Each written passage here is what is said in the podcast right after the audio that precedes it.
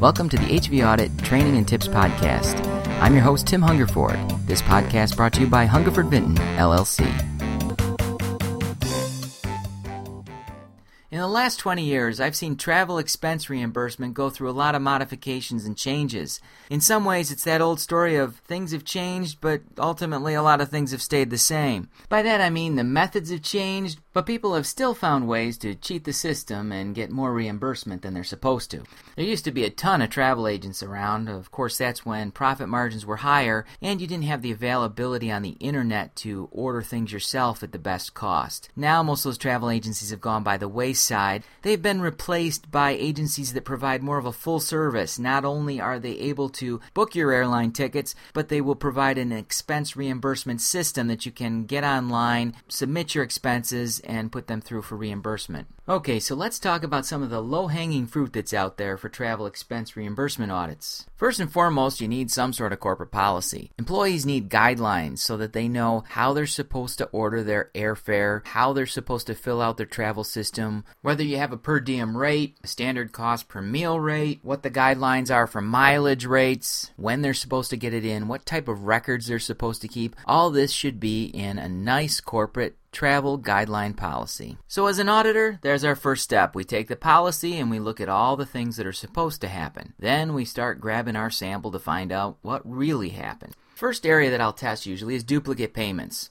I've had a situation where an individual took a trip to the Far East, put in their $4,000 expense reimbursement, and after a few weeks hadn't been reimbursed. She went to the manager and asked the manager to put it through again, eh, but the original report was still being processed. So not only they got the first one, but a few weeks later they got the second reimbursement check, and I don't know whether they forgot or it's something that they were hoping other people would forget, but essentially they got paid twice. We found that and it was recovered for our client. A bigger area of concern related to duplicates is airfare costs. A lot of times people will order airfare and then turn around and cancel it, but they'll have gotten reimbursed for the original airfare. Sometimes they'll order an airfare cost that is very high and then turn around and cancel it and then book when the airfare costs are lower, thus keeping the difference between the two. A couple ways to try to prevent this is A, look for the boarding passes to make sure people have actually used the pass on the ticket that they've claimed for reimbursement, or also work with your travel provider to see if there are any credits or see if there's anything that would indicate that a airfare was not used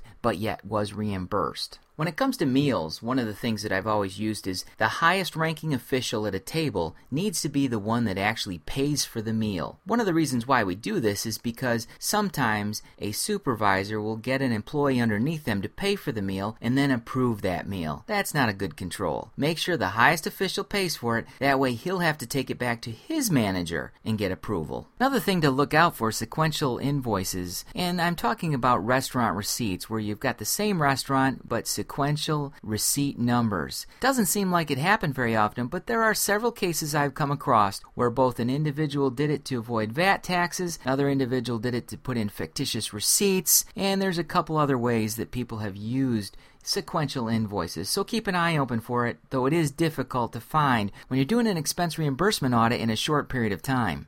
Also, watch out for the tip on a large group of employees or customers. When that's submitted through, remember that large groups usually have gratuity included in the bill. Therefore, if there's a 20% tip on there, which would be customary in the United States, it's possible that's being pocketed by the employee and not really on the original receipt. So you'd have to request that from the restaurant. Another area that comes up quite a bit, and it's understandable because it is confusing for employees who aren't used to financial transactions, is currency translation. In these cases, you could have an over reimbursement situation. For example, if an individual from the United States goes to Canada at a time when the translation rate is very different, they submit their receipt and it's in Canadian dollars. They potentially could get reimbursed in US dollars and therefore be over reimbursed. There needs to be a translation of that bill into US dollars. Again, you don't want the employee to be out money, but you also want to make sure the company isn't out money either.